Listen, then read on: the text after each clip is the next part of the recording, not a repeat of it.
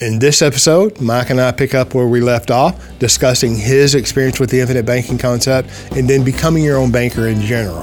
Thank you for listening. This concept takes discipline. We don't have to use big, fancy illustrations, and we don't have to talk about $25,000 or $50,000 or $100,000 or $500,000 in premium. No. You know, consistently setting aside money, i.e. paying a premium. And if I can circle back, sure. Whenever you started, you were a one-child family or childless? We were childless. Okay.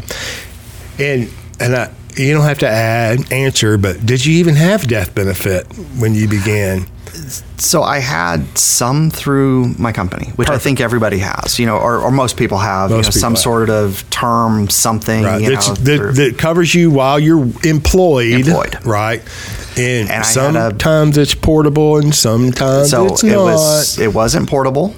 I had a very small, like one of those, it's a policy my grandma got when I was a baby. So it would have covered, I think it covers like $2,000. So like it might cover partial funeral expenses. Which was probably the cost of a funeral when your grandmother purchased that. So right? I mean, from a life insurance policy perspective, all I really had was temporary. And right. I mean, you know, that's one of those things that, you know, yeah, it's great if I'm working for that company, but if I leave that company, you know, now the company... You get mad, get fired, retire. Yeah. It goes away. And the closer you get to mortality, the likelihood of that being enforced is nil. Yeah. So, you know, fast forward, well, let me say, you probably, you know... had a lot more life insurance than you cared to own originally, right? Yeah. Although more is better than none, or more is better than some. But now, you know, 3 children later, does that death benefit have a different? It has a very different kind of connotation as far as, so number one, I know that if I was to pass, everything that we got as far as from a debt perspective, would be taken care of. Like, I don't have to worry about, you know, is she going to have a house? Is she going to be left with credit card debt? Is she going to be left with student loan debt? Is she going to be left with car debt? And I mean, we have debt. I mean, we're paying down debt, but it's, you know, I think we're like every other American family. We've made some bad decisions. We've done some different things, and we have debt, but I'm not stressed about it because I know that, number one, we have a plan. We talk about, you know, and I think that's one of the things when they talk about the stress around finances, is folks don't talk about it. They don't make it a part of their regular conversation. Oh my gosh, preach! It is a very regular part of our conversation, not only with me, but it's also with her. It's with our children. Like, and one of my kind of dark secrets is. I coupon too, so like I look at everything, but like with the couponing, like I teach my kids that if I can save $50 or $60 on a grocery bill or a CVS bill or whatever bill, well, that's $50 or $60 that we can go buy Six Flags tickets. Yep. So there's an understanding of the value of the money and that kind of stuff. So I think when, you know. Part of this forced me to also really look and really think about our finances. And I stress about it. I still stress every month about, you know, paying the bills and all that kind of stuff. But it's not like super huge stress. Yeah. It's, you know, it's just, and I know the money's always there as long as we're employed, we're bringing stuff in, but I'm also not forcing everything to pay down the debt either. I'm strategically paying down the debt, you know, and we are rapidly moving down that path. And it's all debt. So it's not, you know, it's also like the, you know, I have a 30-year mortgage. Well, I'm not going to pay that mortgage in 30 years. I'm going to pay that mortgage in, you know, 5 or 6 years versus, you know, 30, because I've got this strategic plan of we're eliminating all the other components. Right. And as I need, and that's one of the things nice about the program is if I say, well, let's just say I miraculously want to infuse something from either her policy or my policy or something in there. Well, you know, that accelerates the debt payoff as well. And then I can, you know, move that to the end of the term or what have you. So it's it's powerful to have that, you know, and that's one of the things, like, we're starting to look, you know, now at well, about to have a 16-year-old. Well, she's not going to get a new car right off the bat, but at some point we are probably going to need another vehicle that is probably for her mom. She probably doesn't want to drive that thing with three seats, you know. You know, her mom's probably, you know, her mom has a classic car that she would like to restore, or she may need to get a new car. So, I mean, we're almost at that point where we could almost finance a whole new vehicle through our policies if we wanted to. And that's, once we get there, that'll be really, really powerful, because then we would be more actively doing, you know, we would just set it up like a regular pull on an auto loan. Like, yep. You know, this is my payment. And then if I'm comfortable with, you know, whatever, and I'm going to pay that extra, you know, you talk about paying the 5%. Well, if you listen to Nelson, you don't steal the peas, you pay the That's extra. Right. Honest banking. Yeah. You know, yeah, I can get the money at 5%, but I'm going to pay myself 10% because it's... Is that what you do, 10? Yeah, I do 10. That's what I do. It's like, you know, their money, quote unquote, that doesn't exist until you created it. You know, it's created based on your signature. Mm-hmm. Well, why would they loan money at 2.9? There's no risk in it to them whatsoever. It didn't exist. They're getting interest on thin air. Exactly. So... my money's real. I had to exchange my God-given abilities and talents and expertise, time away from my family and other things I love to do. Exactly. So the minimum value of my capital, our family capital, is 10%. Yep. And we do that with, you know, we do also, you know, we practice the family banking concept and that as well. So, like, we started doing that, you know, with not so much with our life insurance stuff, but with our extra, you know, that we've had some few windfalls and that kind of stuff that, you know, like, I have a small loan with my brother. I have a small loan with her mom and dad. I have a small, you know. The like, family banker. You know. Now, are they listening? We're going to talk about how, I'm kidding. I don't. I mean, it's one of those things. It's like, cool. It's mutually beneficial, right?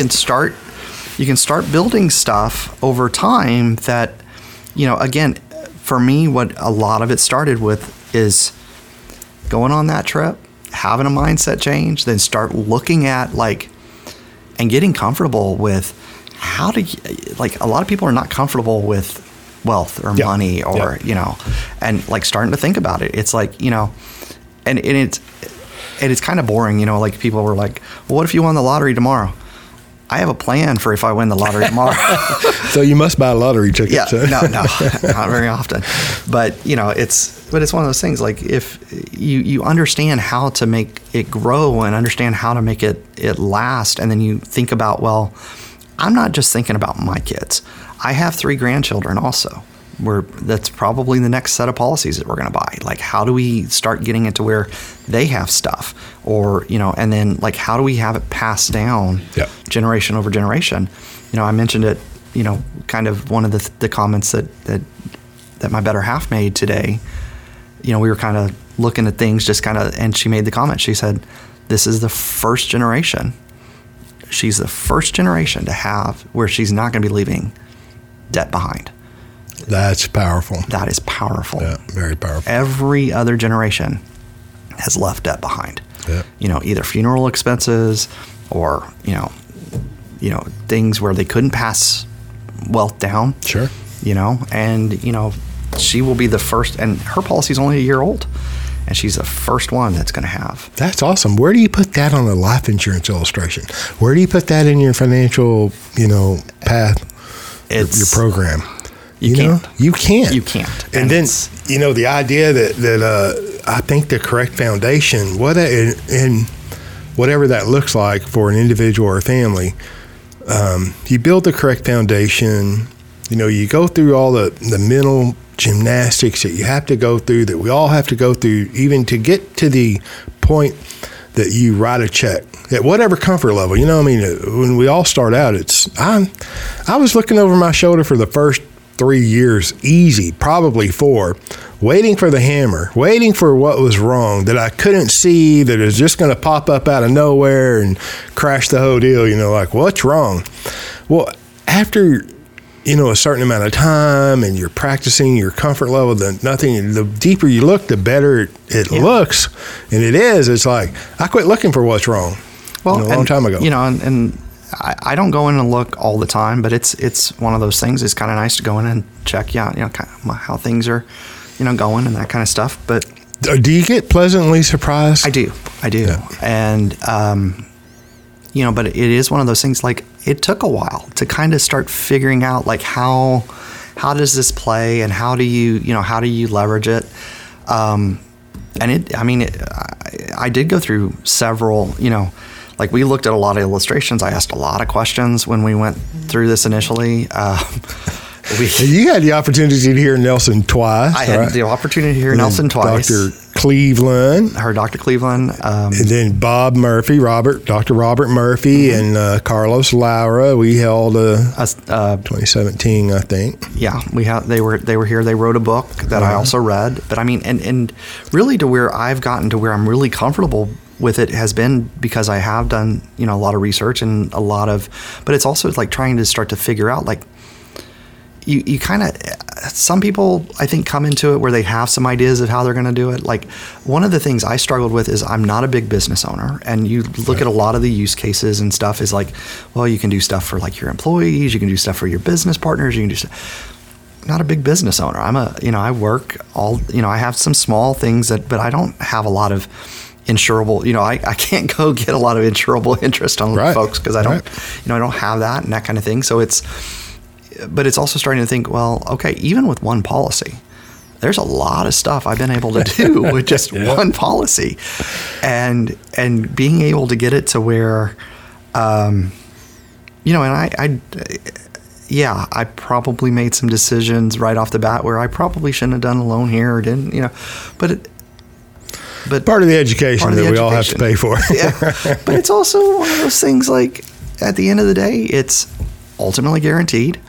You can make some mistakes, you can recover from mistakes, but if you learn the discipline of how to use it and then, like, build a foundation from it, it's such a powerful tool. And you mentioned the word mistakes, because I think I've made them all. I hope I have, but, I'm human, so, I haven't.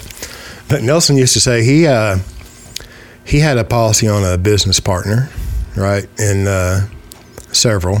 But, one of them graduated. And he's like, in came that death benefit. So, all the premium he paid in, I mean, there were outstanding loans. The guy graduates, in comes that death benefit. And he used to say in his seminars, and, that made up for an awful lot of mistakes. Mm-hmm. It's like, we were talking about it today. So, I have a loan. At the end of the day, and then so we pulled up the policy this morning. We're just kind of talking about it. Here's the loan amount. Here's the death benefit. Does it really matter that you're still going to get this pretty substantial, death benefit if this little bit amount is taken away? Answer is no. It doesn't really matter, because what's left is going to cover everything. Right, and then you hear. I'm glad you said that, because in the terminology you just used was taken away. Because a very common is like, well, the life insurance company keeps a cash value if you die, or you're borrowing your own money. You're paying interest to borrow your own money and those kinds of things, which, on its face, if you don't know and you only listen to the prevailing talking heads, that makes sense. No. So if you have an outstanding loan, it's you've enjoyed some kind of a purchase somewhere, some kind of a goods or services, right? Mm-hmm. Which is wealth. So you've enjoyed that, whatever it is, right? So it's not. And then on the loan, you cannot borrow more than the loan value. The loan value is always less than the surrender value. Yep. And we're talking about the cash value, right? Loan value, surrender value is all cash value. Well, and the web portal is very easy about that. It tells you, it says you can only borrow this much. I've never been able to go in there and say, I want, so it tells you, and it's, and that's a nice part about it, because sometimes I'm not, I'd like to get more, but sure. That's no problem. Just put more in, right? Yeah, but it tells you, and it keeps you out of trouble. And I know that's, but yeah, it's one of those things, like, we have gotten value out of being able to take take the loans back and do, you know. Probably what you were going to do anyway. Most of the time, you're going to wind up. Yeah, yeah, generally. It's, well, spend a couple of minutes on your thought process, how your thought process from early on being exposed. You know, and most of the listeners today will not have and haven't had the opportunity, didn't have the opportunity to, of course they won't have, to listen to Nelson Nash unless it's recorded. You know, that recording's available 6.5 hours at the Nelson Nash Institute, or I think at the notes here. You can buy that presentation. But you're not going to hear him live in this lifetime. You did have the opportunity at least twice. So, but, you know, share with us the expansion of your thinking, your thought process, and how that's kind of changed or developed, or. And I don't want to put you on the spot. Yeah, yeah. I think my thought process. So there are certain things, especially that Nelson talked about. That number one, he's extremely personable, and the way that he talks and the way that he makes himself, it feels like he's available in his presentation. So it was a very, you know, very informal conversation, very, you know, and a very honest conversation. And the way, and there was a lot of things that he spoke to that really resonated, that, you know, we probably know, but, you know, it's, you have to, you know, sometimes you don't think about it, right? Like, for example, you know, we mentioned the don't steal a piece and the analogy of the grocery store, and like, you start to think about that, but a lot of people have that mentality that, well, if I own the store and I've paid for that inventory, well, I should just be able to take that inventory and go use it for my own personal use. Yeah. And yeah, for a little while, you can probably get away with that. But at some point, you're going to get to a point that you're going to start hurting yourself. You're going to start hurting the business, and it's not going to. So, like, to have the idea that, yes, you've paid for that inventory, but you really need to replenish, you know, pay what your customers are paying, or pay, you know, that be more, or more, be honest with it, is very important. And then, you know, so that those things really resonated with me. You know, I do have, you know, one of the other things that really resonated with me was the, you know, he uses his forestry background a lot in his presentation. And I have a degree in agriculture, so a lot of the things that he talked about from a forestry perspective and like understanding long-term, you know, growth and long-term, you know, passing it on to different generations and things of that nature really, really resonated with me.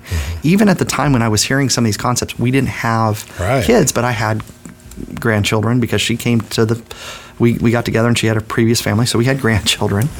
So, like, I was thinking about, well, how do I leave stuff for them also, kind of, although that wasn't one of the primary drivers of, you know, doing this. So, you know, listening to him, a lot of his concepts resonated. You know, I really love, when I think back now about, you know, he talks about, you know, kind of the hidden opportunities or the opportunities that show up when you have access to things. I think he mentions in one of his talks, he talks about one of his friends came to him with a land deal, I think it was, of, you know, he could buy so many acres for, you know, like $20,000 or something, and he ran down to the insurance office and got State Farm. The State Farm. I didn't know at the time, because I did this after listening to Nelson. I didn't know he could go down and get a check from his State Farm office, the local guy, right? But you start to think about that. It's like, you know, and I kind of put it in akin to like some of the things that I've been able to just, you know, I don't go down to the office to get it. I go on the internet and get the, you know, the check, and it shows up, you know, like within, you know, a week or so. But it's that kind of same thing, like having those capabilities. And he talks about that in his presentation. I think the other thing, you know, for me, from a mindset perspective, is really getting comfortable with understanding more about money and more about wealth, and like how to, you know, it shouldn't be a scary conversation. It shouldn't be it should be something that we're expressing and that we're talking about, or that we're growing, you know, all the time. It's like with any other part of my personal growth, is like, this is a function of that, and being able to have a good understanding. So then you don't make as many, you know, bad mistakes or gee whiz, you know, I really shouldn't have done that kind of moves. Right. So, and I mean, we all had them. I've had them. But my growth has really been like, I started listening to this, sat through those conversations with Nelson, listened to, you know, some of the examples that, you know, here's this guy that has this great concept. He talks about the mistakes he's made and how he got out of them. And like he made, you know, he talks about like he was way in debt at one point, you know, had, you know, way over leveraged, way over, you know, extended, and how this, you know, gets you out of there. And I think that's one of the best ways, is to see somebody who is now a, you know, an expert, or, you know, really kind of the, you know, the godfather of all this stuff, saying, hey, I was in that same spot, and, you know, I had the belief and the, you know, I utilized this process that grows over time, has, you know, definite, you know, value, and can, you know, can get you to a place that you know, that's hard to get there in other ways. You know, you can't just put money in a savings account and hope you're going to eventually at one point, you know, save your way out of all this stuff. You need to have some of these more powerful tools to get you there too. So. Yep. I agree with that completely. And I gotta say, you know, when your first policy was on you, mm-hmm. then I think you went to your eldest, mm-hmm. and you came back to your better half, mm-hmm. and now the kids. To the new, yeah. So you've laid the correct foundation, and I think you've expanded correctly. My opinion. Especially if we don't have, you know, other insurable interests, business partners, parents, or whatever. And those are all very limited. You know, there's the insurability is very defined in the life insurance world. And it's also allowed us to have some other conversations. So, you know, like I'll use my parents, for example. So we've talked about, you know, one of the things I did want to talk to them about was like maybe taking a policy out on them. Well, they're not really that, they haven't been really that interested in it, because they have their own stuff going on. They have sure. their own things, you know. But one of the things they never explored until I brought it up was taking a policy loan on something that they already had.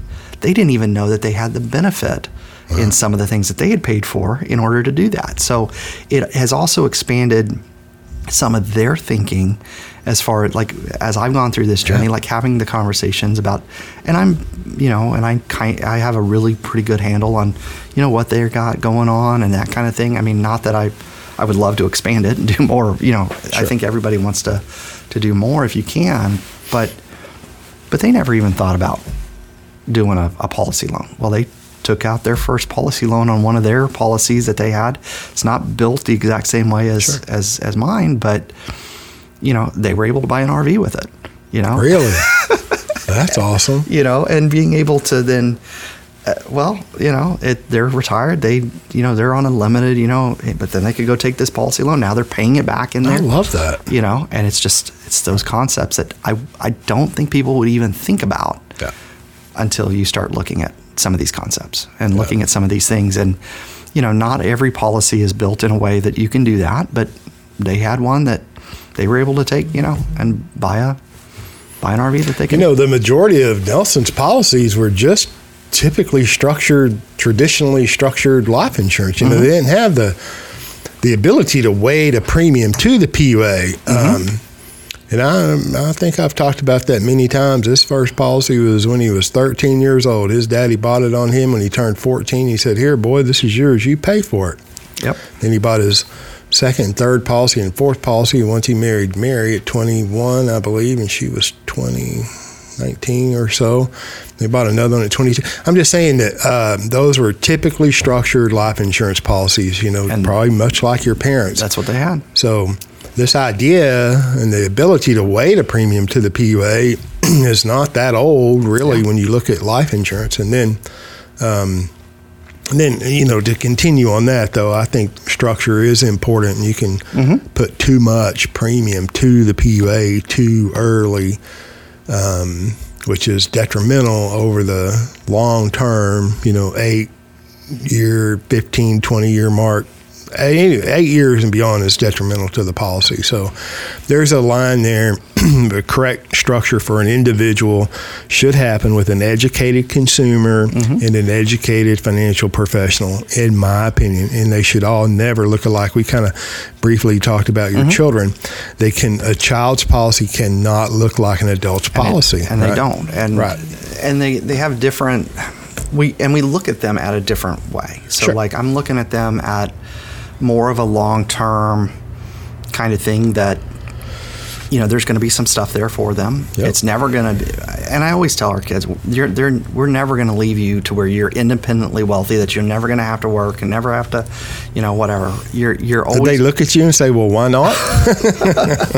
We're never going to get there. But it's also one of those things, like I want them to be able to have some things that I didn't have, or that, you know, or that their mom didn't have, and being able to teach them how to protect that and how to use that. So then, you know, maybe not their generation, but maybe the next one or the one after that might be at a point. But I also don't want our family to ever get to a point where we don't understand the value of work or don't understand the, you know, of being able to earn it yourself. But there is a lot to be said about, do you have to work for the man, or can you work for yourself, or can you work, you know, and having that entrepreneurial. Let me tell you what, to me, I mean, I look around and I think that we live in the greatest country ever put together by man, right? As flawed as it is and as anti-state as I am, I'm not, I mean, I love our country. I'm very nationalistic, right? But I look around and as a people, not only our country, even around the world, we have forgot how to be free. We've forgotten, if we've ever known, how to be free. And it's like this constructed and controlled narrative of dependency. It's like, you know,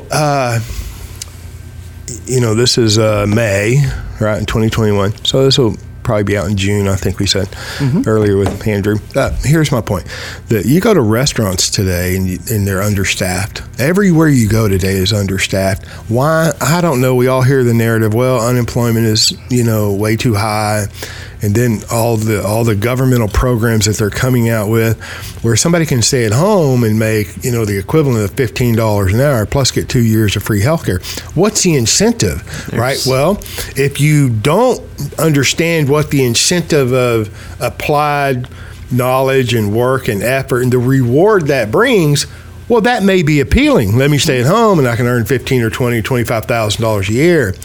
Well, you will never experience the rewards of being productive and participating in capitalism. And how can you? The future's unknown until you do it and experience it.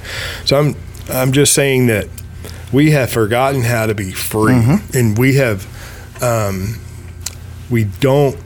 If we forget how to be free, then how can we, you know, perceive or project the possibility or the results of being free and applied? Is very difficult, is what I'm saying. Where if we go through this hardship, whatever it is, we all have hardships, you know, in learning and education or application of a trade or whatever it may be. But why do you go through all that? Why do you go without? Why do you, you know, endure these hard times? It's because of what we become, right? It's because of what we become going through that journey and the freedom and all of the fruits of freedom. Exactly. And I think the infinite banking concept is actually and literally Austrian economics at the U&D level, right? I don't have to be dependent upon a market, any market, which I cannot control, whether it's a real estate market, interest rate market, Bitcoin, digital. And it's, you know, and it's one of those things, like, again, it's a foundational component. I still have all the other stuff. I still have the 401k. I still have, you know, the Roth account. I still invest in the stock market. I still invest in the real estate, you know. But those aren't my foundations. My foundations are is this concept and being able to leverage this. And I think that's one of those things, like, you know, I have friends that are really worried about different things because they aren't set up the same way. They have an opportunity. They do. But, you know, I didn't stress about who's sitting in the Oval Office right now. I'm not, and I read, I didn't even watch the State of the Union the other night. I read the next day I read some of the points that were made of it. Yeah. There's some stuff in there that, okay, I don't know if I fully agree with, but, it's one of those. But many conversations, this is my perspective, yeah. And I don't, without being political, it's like, generally, I don't care right, left, red, blue, whatever. I don't believe in the division, the narrative and the focus of division that dividing us at every level, whether it's color or race or income or mm-hmm. whatever it is. I mean, I love heritage and I love individual and I love diversity, and I think that we all should embrace who we are and who, overall, and I'm a anti-state kind of guy. Mm-hmm. I'm a complete anarcho-capitalist. I believe in zero government, and you can have your own opinions and share them if you like, and and I respect your opinion, mm-hmm. right? Until that happens, which I don't really think that'll happen in this lifetime. But that's my perspective: zero state, zero government. In my experience over the last 55 plus years has been that we are either enjoying galloping socialism, depending on, what puppets are in the government, or we're experiencing creeping socialism. But either way, we're moving toward socialism. That's my perspective. Yeah. And I try to avoid the noise. I try to avoid the news. That's one of the things we try to... I should probably quit talking politics. Yeah, we try to avoid as much as we can. But, if you think about it, though, if you have a good understanding of what you have and you protect what you have, you don't have to worry about exactly what's going on. And there is a lot to be said in that. So, like, when I have the conversations with my teenager about, she's starting to think about looking for a job or thinking about looking for whatever. Well, I reach over and I grab some of the books that I have on entrepreneurship. I've spent a lot of time in the corporate America world. And I know about starting out at 16 and working the fast food job all the way up and, having a very, pretty successful career. And moving up the career ladder and the stress that goes along with it, and changing jobs and all that. I've been there, done that. I could write a book on that. And I still believe corporate America, you can grow and there's a lot of stuff to be said about it. There's also something to be said, and it's a mindset shift for her when we start talking about, well, yeah, you could go get a job at McDonald's or Brahms or Dairy Queen or whatever, right? Or you can get a job at the grocery store or whatever. And we will support you in that. But hey, also think about, well, you like to dog groom. You like to, you've sat here and you listened to, me talk about real estate. You've listened to me talk about, like doing, like notary stuff or doing this stuff or doing that stuff. There's a lot of opportunities that you could work for yourself and make as much. So we have these conversations about, yeah, you can go make $12, $15 an hour. But then, if you did this or that, you might be able to make like $50 an hour. And what is the greatest value of your time, and what forces you to be able to, put yourself out there? Do you go down an entrepreneurial path and have, this could be a thing that helps you on that path, or, being able to, and I think it opens up her eyes to be able to see other ways to do different stuff, and if we didn't do this 5 years ago or 6 years ago, or, sat through those kind of things, we wouldn't be having those conversations. I would be still, slave to the grind, not even thinking about, what does the next step look like for us, Yeah, I think, in my experience, our daughter's 13, we've had lots of opportunities to talk about money, economics, and, and at 13, how exciting can you get? Unless you see your name on there, or the account, and there's numbers there, it's a little bit more exciting, but not really. But, I don't think that, yes, we're going to get some things by osmosis, but this is absolutely an opportunity to lead the way, be the example, for your family, for your friends, And some will get it, some won't, you know, every family is different, but we all have, you know, the brother-in-law that knows everything, or mm-hmm. the one child that's paying attention to every word that comes out of your mouth, and the other one that's yawning, you know, but... I know there's no disparagement there. I'm just saying every family is relatively the same or similar, but we're all different. But you've got to be the example. You have to lead the way. You know, exactly. We don't just wake up and spontaneously, you know, do everythly correctly, mm-hmm. right? So I think it's a great opportunity when it comes to economics and money. I think it, you know, and it starts with, you know, and that's one of the concepts, is it starts with your own house. It starts with your own, yep. you know, your own economics. It's your own stuff. I mean, it's being your own banker, right? Yep. And I mean, we don't do it as consistently as I would like, because I mean, we do have the young kids and that kind of stuff, sure. but I mean, we have the family meeting. We talk about, you know, different things. We talk about decisions that we make as a family. Yep. Now, a lot of times the kids are really on board, because it's normally decisions about, are we going to buy the Six Flags tickets, or are we going to buy the zoo passes, or yep. are we going to, you know, do we want to go on this family vacation? But we also talk about, you know, the meal planning. I mean, this all becomes part of a general conversation that we have as a family, which not only ties us to the concepts, but ties us as a family yep. to the overall relationship. Yep. And, you know, how we're going to go. And we're very, very busy, got lots of irons in the fire and lots of stuff. But those conversations are really, you know, really important. They're grounding almost. They're grounding. Very grounding. Yeah. You know, I have a friend that I heard this several years ago, and he was new Nelson's friend of Nelson, and he's Greek, and Matthew Nolcus, and he... I think that's where I heard it from. I'm pretty sure that economics, the etymology of the word is, I forget it, the terminology in Greek, but the etymology of the word is order in the home, economics.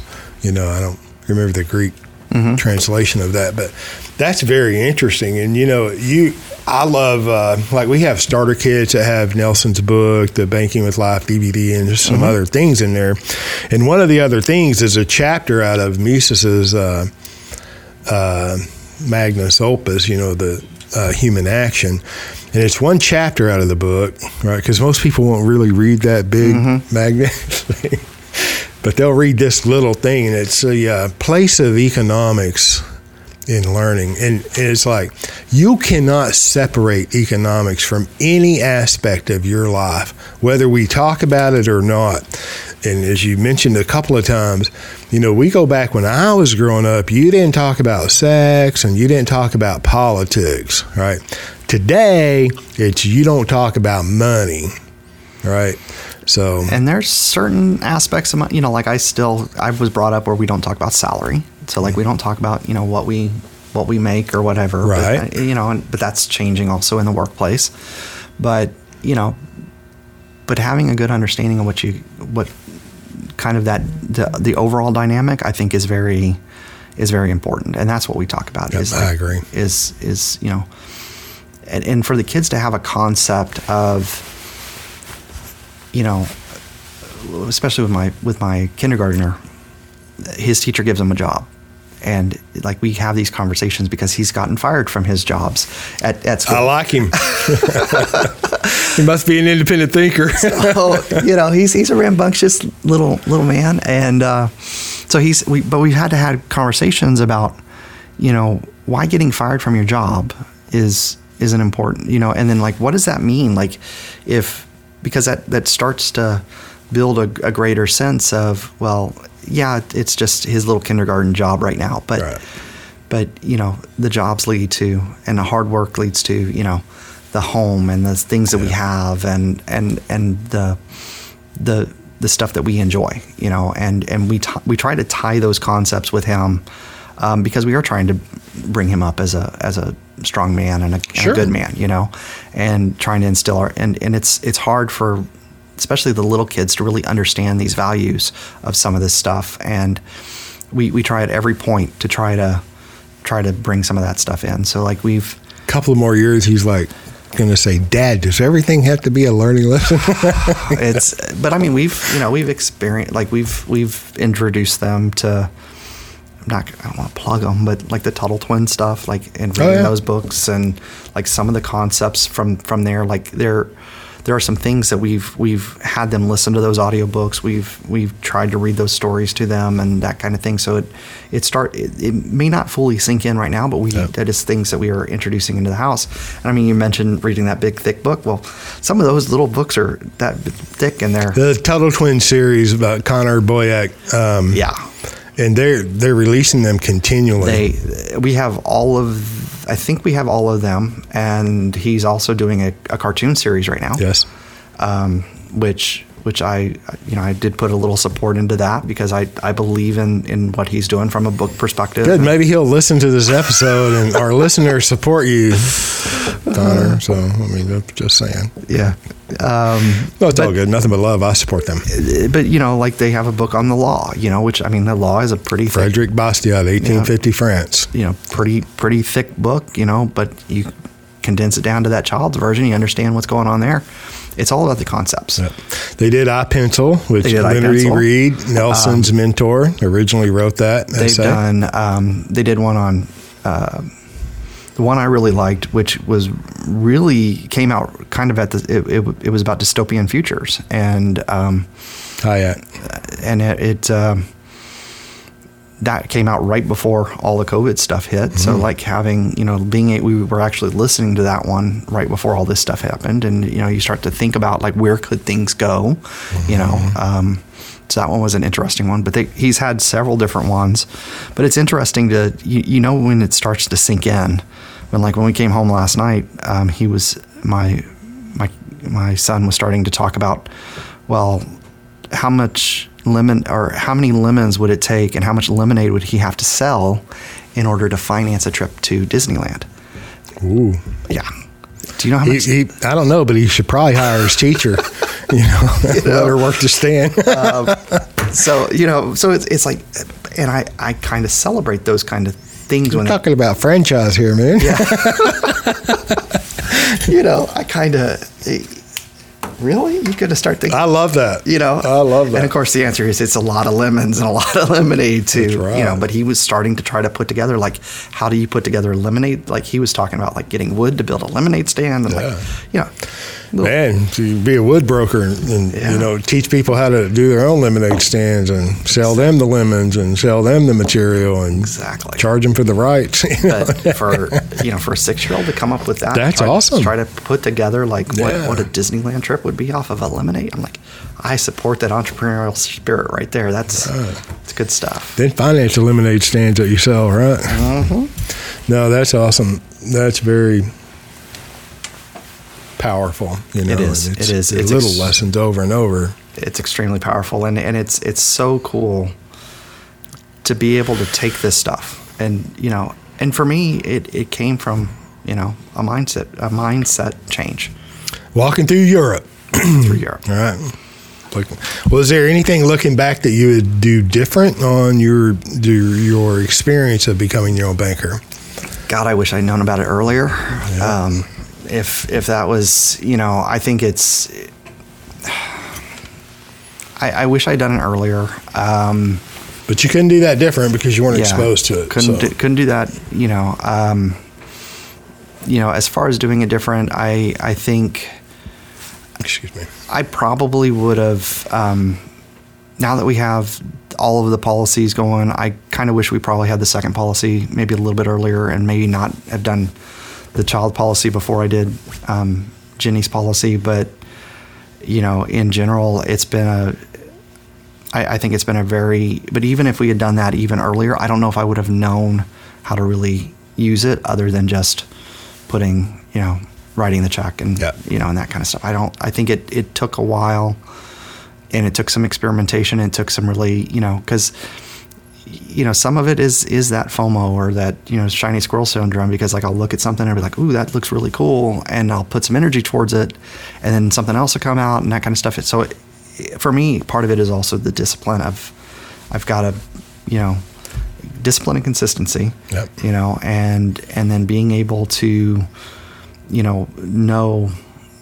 So I mean, there's been points where I, it's like put some energy here or not, but now I know that now 5 years down, 5-6 years that I've been doing this, I now know how to use it. I know how to leverage it, and it that all came from experience. So I don't know if I would really change very much, other than I really wish I'd been able to learn it earlier. Right. I think what I was hearing was focus and concentration. Yeah, maybe really it is. It is okay to pay a premium. I don't have to know what the future is unknown. I don't have to know what I'm going to do. I know what I think I want to do. I know what I'd like to do. I know what I'd like to expose my children to. I have an idea of the experiences I would like to enjoy with my family, but I don't know what the future is. So, but I do know it's going to cost money. Yeah. So it's okay to pile up a bunch of money without having an end. A plan. Yeah. And I mean, it's, like for us, our plans drastically changed. I mean, when I got into this, no kids. It was just us. We were thinking about. I mean, we were trying to plan like, how do we do a travel? How do we go travel the world for the rest of our lives? Kind of thing. I mean, that was our. We came back and just were like, how do we get from having to work for corporate America and having to, can we get to a point where we could work for ourselves or do something else? Because we have other interests. I mean, we both like our jobs, but our plans drastically changed. I mean, travel the world with children. We're starting to do that. I mean, it's and it's a very different experience when you travel with with children. I know that was the greatest thing that in my life, one of the greatest things was watching my children's horizon expand, their perception expand, growing up in America. I mean, I'm from Johnson County, Texas, right? If you'd have told me that I'd have ever been able to take my family on one or more than one European vacation, I just wouldn't have believed you. I couldn't wrap my mind around it, right? But watching my children's expand, their mind, their thinking expand was just priceless. When you're walking by 900, you're walking on 1,100, 1,500-year-old streets and buildings, and and here America's been in existence a couple hundred years, and it's very, very rewarding and very satisfying. And just to see how different areas live. So, the first vacation we took our 15-year-old on, we went to Belize. Mm-hmm. So going to Latin America and seeing that country and seeing poverty. Oh my gosh. Drive around Belize and watch the dirt floors and how they catch water. And we're privileged. It's very different. Very. And I love Belize. I love the country. I love being there.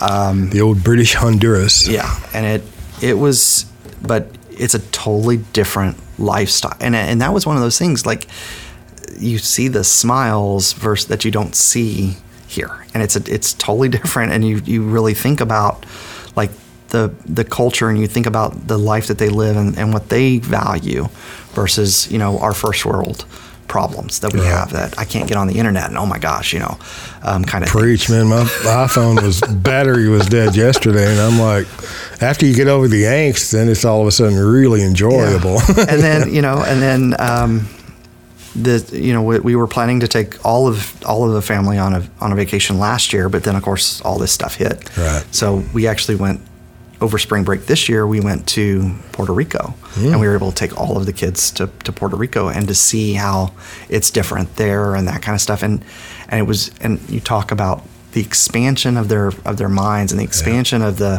being exposed to stuff.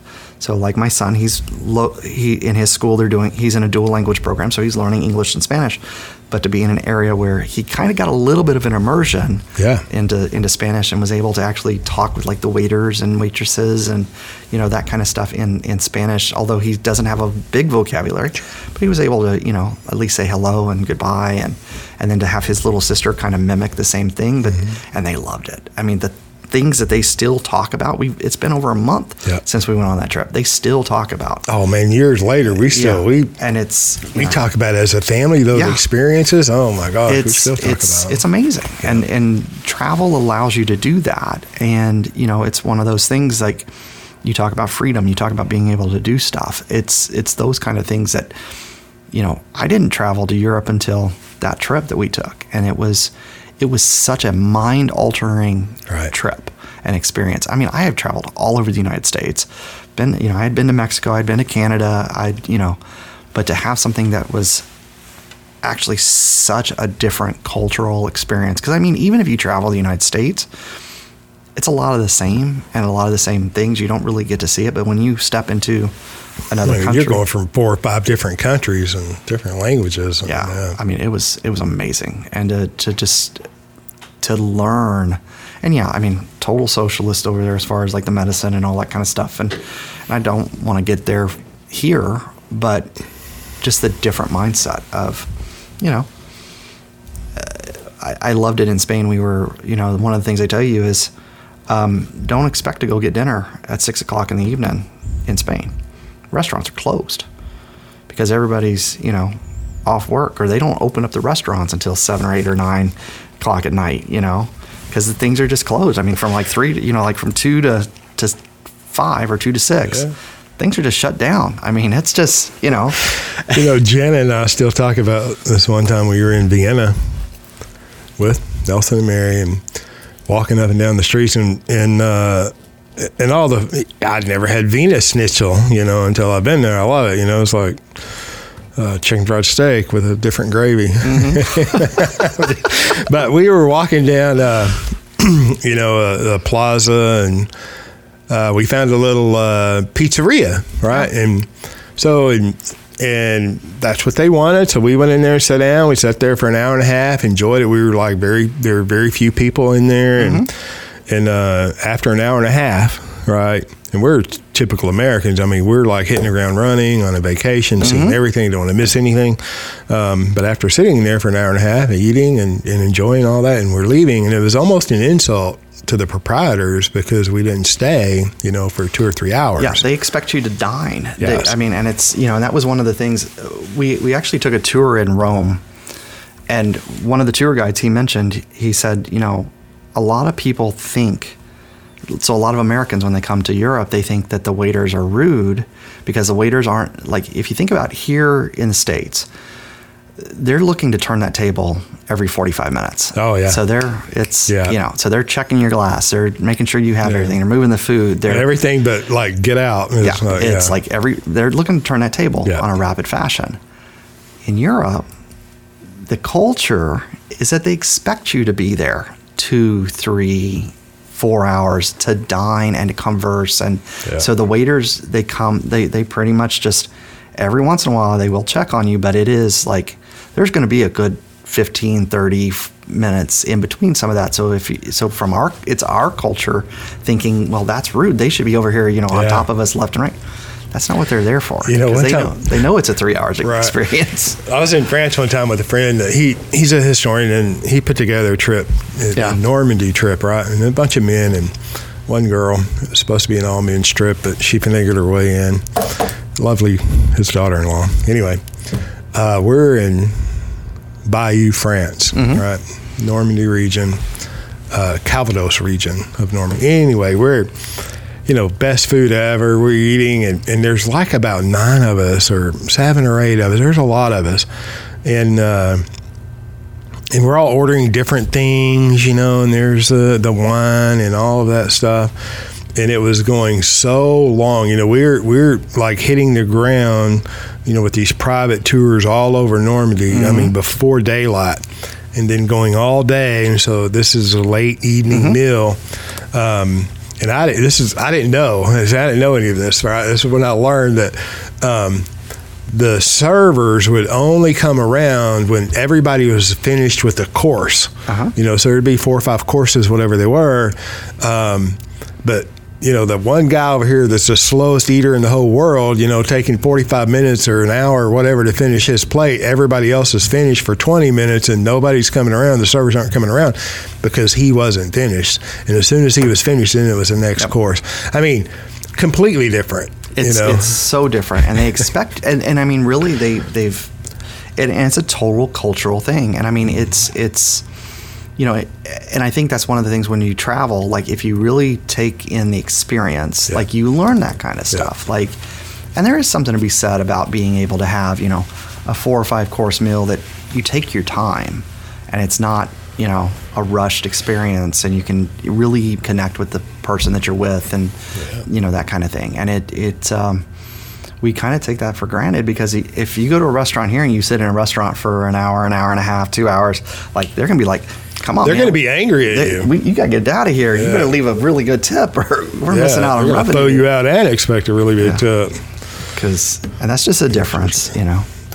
We had comments from, you know, acquaintances when we were traveling. I mean, I don't know how old Riley was, but she's been traveling since she was 2 with us. You know, we've been to Honduras and Belize and different places. And so, I mean, it's like you're going everywhere we go, period.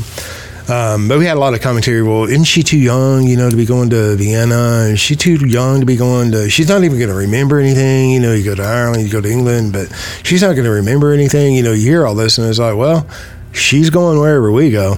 But then when we come back and at school, you know, my wife is from Iowa, for example, and one of the teachers said, well, Riley said y'all went to Iowa, or she went to Ireland over the summer, but I'm pretty sure she meant Iowa, you know, back to your grandmother's. And Jana, my wife, is like, no, we went to Ireland. She's like, oh. But then commentary from the teachers, from Riley's vocabulary and her experience, you know, they're commenting, it's like, oh my gosh, I see a difference, you know, in her perspective. Whether she remembers Belize or Honduras, you know, 20 years from now, who knows, right? But, you know, God willing, that won't be the last trips that we take. I mean, you know, it just changes their view, and they know that there's different ways to live, and there's different, you know, and It is powerful. And I mean, that's one of the things that I think it really does for you. And I mean, we want them to know where they are in the world. So in their rooms, they've got the maps, and we do the map exercise, and we say, this is, you know, where grandma and grandpa live. This is where, you know, different family, this is where we're going, kind of stuff. And like, we pointed out to them, and, you know, they remember that. And I mean, they talk about it all the time, and it's just amazing to see, you know, even when we go to a different state, like it's a big deal or whatever, but, you know, going out of the country is huge. Yeah, I remember traveling within the states, and Riley is younger, she might not be able to do it now, I don't know, but, you know, we name all the capitals of every state, you know, it's like, well, I think we've covered, look, we've gone about almost 2 hours. Oh my gosh. I know, that's what happens when you're having fun. So is there anything that you want to close with, or, I mean, we covered it all. I think we've covered just about everything. I think this is a great concept, something that everybody should really look into. I know it takes a different thought and a different mindset, and it does, you know, you have to really, you're not going to hear it on the news, you're not going to hear it on the radio station, you know, and all that kind of stuff. And it kind of flies in the face of conventional thinking in some ways, but you can partner this with, you know, other tools and other things out there, but it is a very powerful way to take, you know, kind of charge of what you do financially. And I definitely appreciate, you know, everything that you've done, from, you know, helping us, from, you know, learning about the concept. Your staff has been amazing. Huge shout out to Carol. I reach out to her only a couple times a year, but every time I do, she don't forget Julie and Julie and Jake Emily, and Megan. They're all great. And Linda. They're all great. I have nothing but love for the folks here, and it, you know, Jake helped us with setting up the last policies that we did. Jake's my youngest son, the illustration ninja. Yes. Yeah. So it's been a great experience, and definitely appreciate y'all, you know, working with us, and, you know, and hopefully. Well, thanks for saying that in the kind words. My encouragement, for anyone and everyone, is to discover, you know, do your research, do your homework, do your vetting. But just look at the idea of becoming your own banker, the possibility of implementing the infinite banking concept in your life as Nelson Nash taught it. I know that there's a lot of stuff that's going to come up on my left over there. Some of it is good and some of it is not.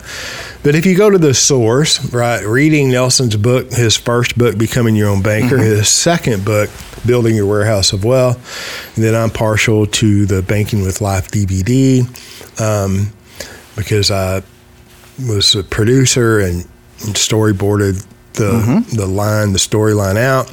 But it doesn't promote me. It promotes the idea that you can become your own banker. You know, so my encouragement is to just take a look, unbiased look, you know, spend some money, get some materials from the authors, and just see if it makes sense to you. If it does, great. If it doesn't, that's okay too. You know, it never hurts to learn something that you don't know. You know, a lot of the similar concepts, like I mentioned, you know, you may not have to do the whole thing, but like even my parents learned something just from my journey, right? You know, and it's, you know, I think it's a great thing for somebody to investigate. Yep, me too. Okay, thanks for listening, and I had fun, and I hope you enjoyed. Yes, just great time. All right, thanks, Mike. Thanks.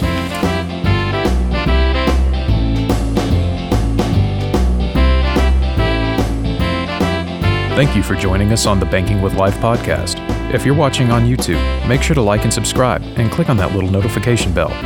Otherwise, join us on Apple Podcasts and Stitcher for weekly content.